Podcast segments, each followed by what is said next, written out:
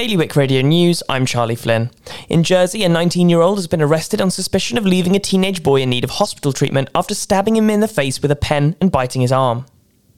The Guernsey Retail Group has recorded a 34% increase in store footfall when cruise ship passengers come into the island.